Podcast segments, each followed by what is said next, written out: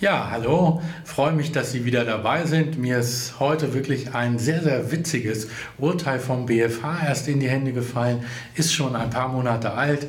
Wahrscheinlich liegt es an meiner neuen Brille, dass ich das jetzt gefunden habe. Worum geht's? Es geht um den alten Streit letztlich, der ja ganz häufig im Steuerrecht sich bewegt. Was ist eigentlich rein privat und was kann ich steuerlich geltend machen, sprich, was kann ich als Werbungskosten oder Betriebsausgaben geltend machen. Und da ist die Abgrenzung, was ist privat und was ist eben steuerlich absetzbar, häufig strittig. Und hier hat der BFH ein wirklich interessantes, witziges Urteil gefällt und zwar bezieht es sich auf einen Fußballtrainer.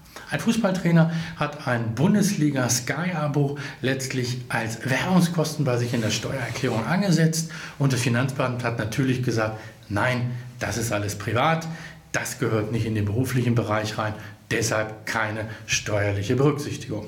Das fand der Trainer nicht in Ordnung, hat gesagt, nein, das ist doch alles beruflich und ist eine Instanz weitergegangen zum BFH und der BFH man glaubt es nicht, hat tatsächlich entschieden, in diesem Fall müssen wir genau hinsehen, ist es doch tatsächlich nur beruflich induziert, dann kann er es abziehen, oder guckt er das Ganze eben mehr privat, dann ist es eben nicht abzugsfähig. Und diese Entscheidung, das muss das Finanzamt nochmal überprüfen. Das heißt, das Ganze wurde zurückgegeben an das Finanzamt und das Finanzamt muss jetzt nochmal mit dem Trainer sich zusammensetzen und sagen, Mensch, guckst du das irgendwie abends auch mit deiner Familie oder hast du das Sky-Abo wirklich, dass du es bei dir im Kellerchen unten guckst, vermute ich mal, und dabei arbeitest und die Notizen machst, dann ist das Ganze nämlich abzugsfähig.